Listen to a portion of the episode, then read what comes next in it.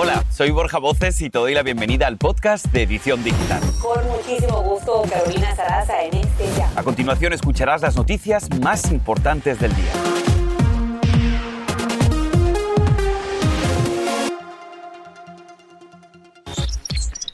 Medida drástica. El gobernador de Texas crea una barrera de acero hecha con automóviles para impedir el cruce de migrantes haitianos a Texas. Llueven las reacciones. Prepárate para el tercer pinchazo. Si tienes más de 65 años, trabajas en el sector de salud o eres maestro, calificas para la dosis de refuerzo contra el COVID. Te explicamos lo que debes saber. Y atención, seria advertencia de salud. Las cirugías estéticas están de moda y por eso hay que tener cuidado de no hacerlas en clínicas ilegales. Eso le pasó a una joven y terminó muerta. Las sospechosas son hispanas y están tras las rejas. Tenemos los detalles y así comenzamos.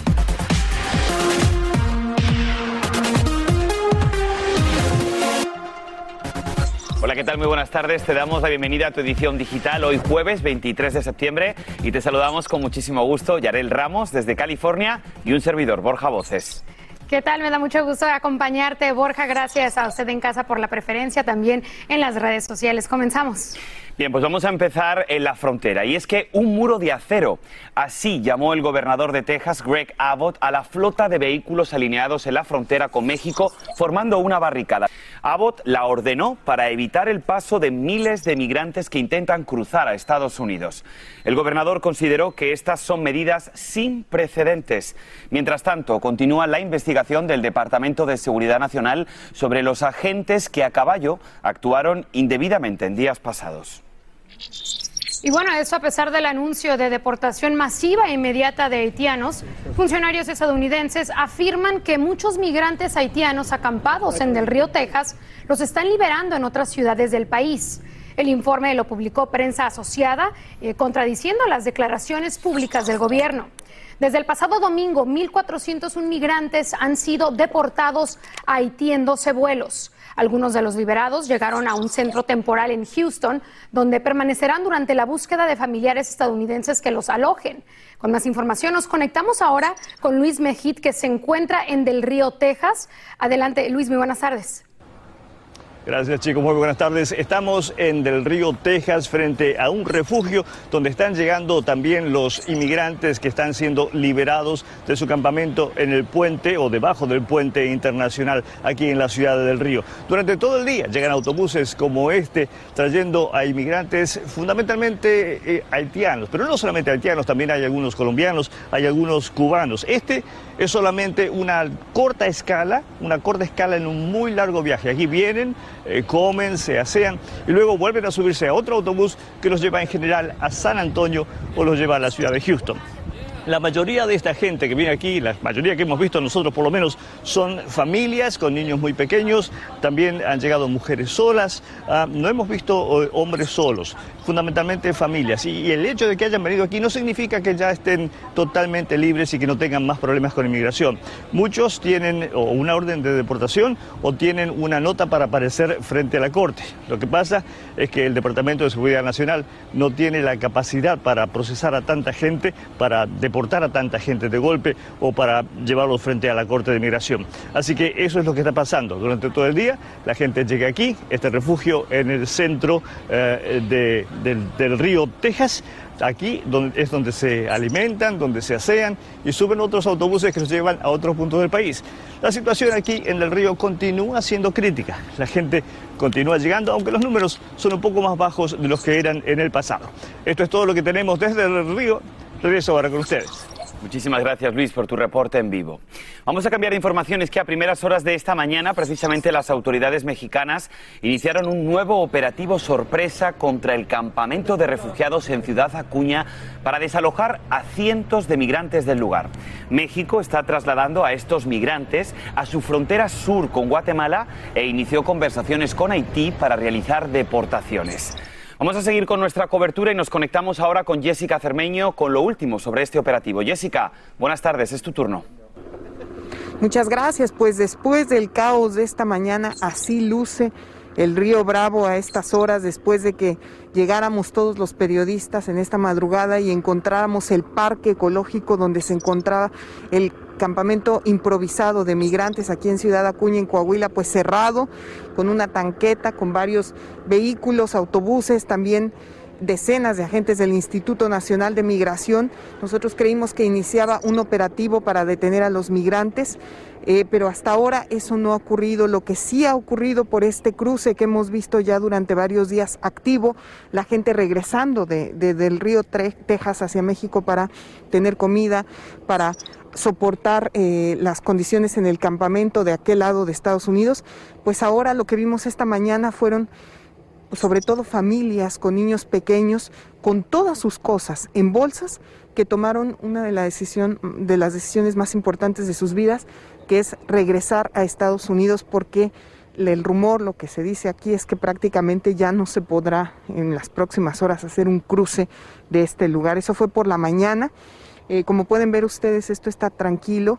Básicamente ya eh, desaparecieron las patrullas del municipio de Acuña que vimos en la mañana, no están los agentes del Instituto Nacional de Migración, eh, sobre todo después de que ayer visitara este, este albergue el comisionado nacional del instituto diciendo que se van a respetar los derechos humanos de todos los migrantes que estén aquí, que se va a buscar regularizar su situación aquí en México y esto es lo que pasa. Son familias que en esas mochilas, en esas bolsas traen sus cosas, todo lo que han logrado tener gracias a la caridad de mucha gente, a la solidaridad de muchas personas que les han dado ropa, que les han dado comida, que les han dado agua y pues bueno, ahora al ver que hay un operativo de este lado, todavía aquí enfrente hay una eh, patrulla de, municipal de aquí de Ciudad Acuña, pues ellos deciden pasar hacia allá y ya no estamos viendo gente que regrese. A ver qué pasa en las próximas horas. Nosotros, por supuesto, estaremos muy pendientes de todo lo que ocurra. En esas mochilas se llevan todos sus sueños, toda su vida. Gracias, Jessica, por el reporte. Este es el podcast de Edición Digital, con noticias sobre política, inmigración, dinero, salud y mucho más. Surgen nuevos detalles de personas que vieron por última vez a la joven youtuber asesinada, Gaby Petito. El dueño de un restaurante en Jackson, Wyoming, confirmó que vio a la pareja discutir el 27 de agosto. Las autoridades continúan buscando a su prometido Brian Laundry en una reserva natural de Florida con equipos especiales. El forense confirmó que la muerte fue por homicidio y ampliarán las causas al finalizar la autopsia. Mientras tanto, en la ciudad natal de Petito, Blue Point, en Nueva York, rinden homenaje a la joven con cintas atadas a los árboles. El homenaje fue organizado por una amiga de la familia Petito. Los lazos son de color verde azulado, como los ojos eh, de la joven. Bien, vamos a estar muy pendientes, por supuesto, al operativo de búsqueda de su pareja Brian Landry y aquí en la edición digital se lo vamos a ofrecer. Pero vamos a cambiar de tema y es que la FDA ha autorizado el uso de emergencia para la tercera dosis de la vacuna de Pfizer contra el COVID. Esto es lo que debes saber. Por ahora, es solo para personas mayores de 65 años en los Estados Unidos. También para personas de 18 a 64, pero que tengan un alto riesgo de contraer COVID grave. Y también para personas de 18 a 64 que trabajan, atención, en servicios de atención médica, también para maestros, personal de guarderías, empleados de tienda de alimentos y refugios para personas sin hogar. Ahora tenemos que esperar por la aprobación de los CDC. Y bueno, y continuando con el coronavirus, el gobernador de Florida, de hecho, Ron DeSantis, dice que se puede enviar a los niños de regreso a la escuela sin ponerlos en cuarentena incluso si han estado expuestos al COVID, siempre que ellos no presenten síntomas. De Santis argumenta dejarlos en casa es increíblemente dañino para el avance educativo de los estudiantes y perjudicial para las familias, pero al final de cuentas los padres tienen el derecho a decidir. Y fíjate, Yarel, que esto ha levantado un sinfín de reacciones y por eso nuestra pregunta del día consiste en esto. ¿Estás de acuerdo con que los niños asintomáticos expuestos al COVID vayan a la escuela? Ya hay mucha gente comentando, ¿no, Yarel? Así es, muchos comentarios y también pues la gente en las redes sociales. Chiqui Surena comenta que hagan cuarentena. Mi hijo estuvo 14 días sin ir a la escuela y tuve que hacerle dos test del COVID y salieron negativos. Y la bonita 2285 también dice que irresponsabilidad de parte de ese gobernante de Florida, qué pena estar en estas manos eh, el Estado. Hay más. Silvia Rossio comenta, no hay asintomáticos, solo que muchos niños tienen un sistema inmunológico bien reforzado. Trabajemos en la prevención. Y por último, Rosiri dice, not at all, porque ellos pueden transmitir el virus a otras personas. Yo me estoy muriendo de miedo de que mis hijos se enfermen en la escuela. Sin duda, como digo, un tema muy controversial. Ustedes pueden seguir comentando a través de las redes sociales. Así es, preocupación de padres y de maestros también. Vamos a cambiar de tema, Borja, ahora, porque se conocen las últimas horas que podrían ser decenas de mujeres víctimas de implantes peligrosos en una clínica clandestina en Los Ángeles. Y bueno, el escándalo salió a la luz tras la muerte de Carissa Rashpal, a quien una madre y su hija presuntamente le inyectaron silicona líquida para levantarle los glúteos. Ambas mujeres fueron arrestadas y se sospecha que llevaban años haciendo esto y reclutando a sus clientes a través de Instagram.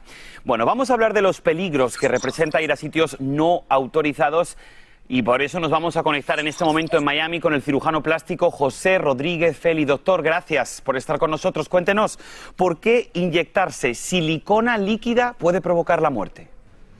Realmente, eh, en este caso en particular, eh, se está hablando de silicón líquido y eso realmente es lo que es, eh, te pone a mucho riesgo. El hecho de que es líquido y de que tiene una, es bastante viscoso, podría obstruir vasos sanguíneos y usualmente este tipo de muerte abrupta es resultado de la oclusión de vasos sanguíneos debido al silicón líquido.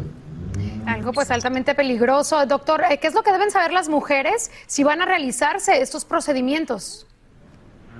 Sí, realmente lo primero que deben saber es que el, silicón líquido está completamente eh, banned by el FDA. No es una sustancia que está aprobada para ser inyectada en el cuerpo humano. Eh, muchas mujeres se confunden porque el hecho de que hay implantes de seno que son de silicón eh, confunde a las, a las mujeres.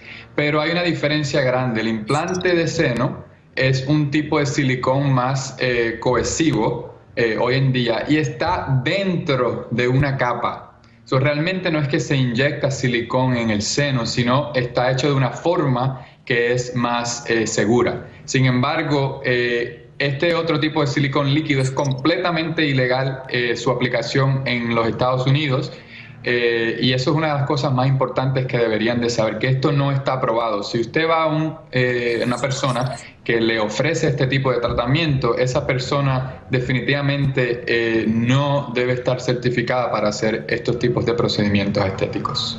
Pues muchísimas gracias, gracias por la explicación, doctor Rodríguez Feliz, y por conectarse con nosotros aquí en la edición digital. Hay que diferenciar entonces, Yarel, entre la silicona líquida y los implantes de silicona. ¿Es la silicona líquida lo que está matando a las personas? Así es, conocer esos detalles, especialmente para las mujeres. Bien, vamos a hacer una corta pausa y atención padres, porque si sus hijos usan TikTok, ojo con esto. Un estudio pone al descubierto que los videos que circulan en esa plataforma disparan el consumo de alcohol entre los jóvenes. Hay detalles. Además, ya vienen las compras de Halloween, de Navidad y fin de año, pero todo podría costar más caro. ¿Por qué? Prepare su bolsillo. Y ahora regresamos con el podcast de Edición Digital con las principales noticias del día.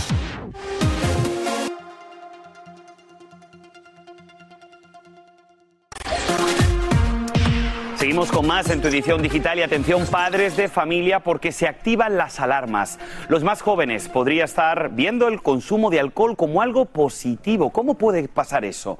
¿No te imaginas lo que encontró un revelador estudio? Y Ailén del Toro tiene todos los detalles. Ailén, ¿cómo es posible? Así mismo, Borja, y si te parece, antes de empezar, veamos esto. Como bien decías, atención, papás. So I proceeded to drink half the can, wait a few seconds, and nothing happened.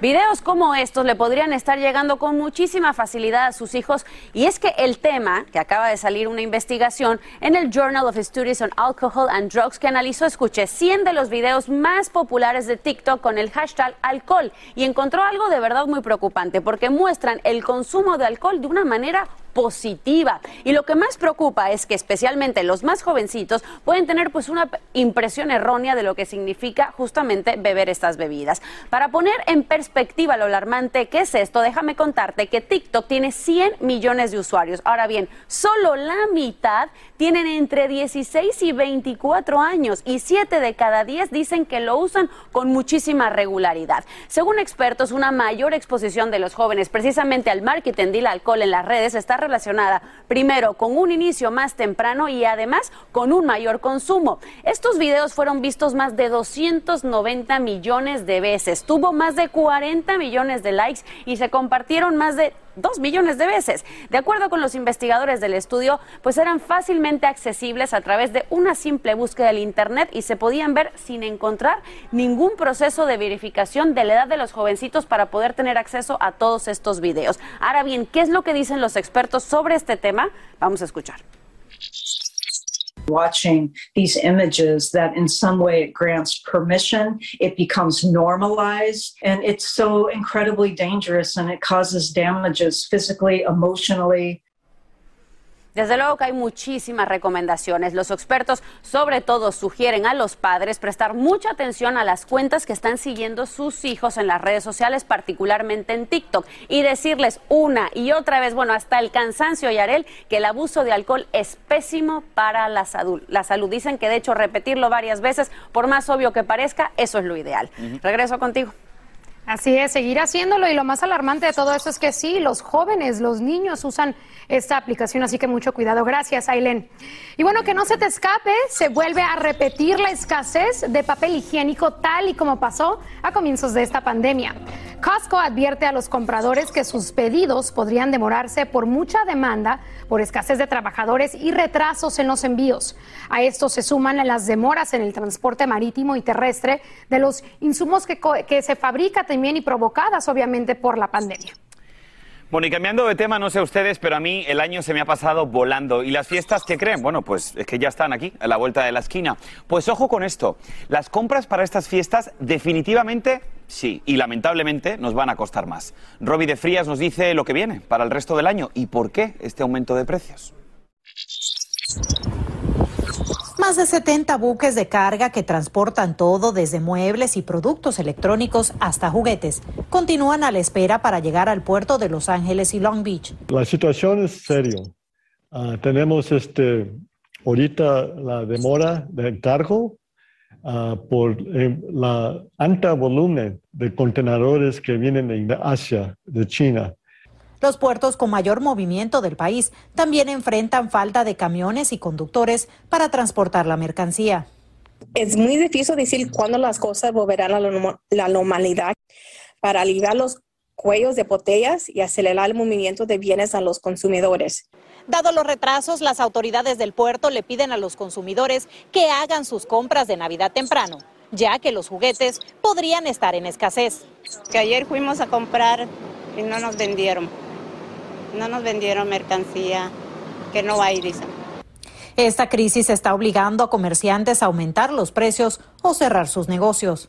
Y eso nos preocupa mucho a nosotros también porque pues no, no habiendo mercancía no podemos trabajar. Nosotros de hecho venimos desde Adelanto, California, a surtirnos ya desde ahorita. Expertos temen que el atraso pueda causar caos durante la temporada de compras navideñas. Que sería un poquito preocupante que hubiera una escasez de juguetes en Navidad. Desde Los Ángeles, California, Romy de Frías, Univisión. Gracias, Romy, por el reporte. Bien, y vamos a hacer una corta pausa y escucha esta historia, es maravillosa. En este mes de la herencia hispana, el grupo Maná hace una importante donación para los maestros de California para promocionar nuestra lengua, el español. No te pierdas los detalles al regresar aquí en tu edición digital. Este es el podcast de Edición Digital, con noticias sobre política, inmigración, dinero, salud y mucho más.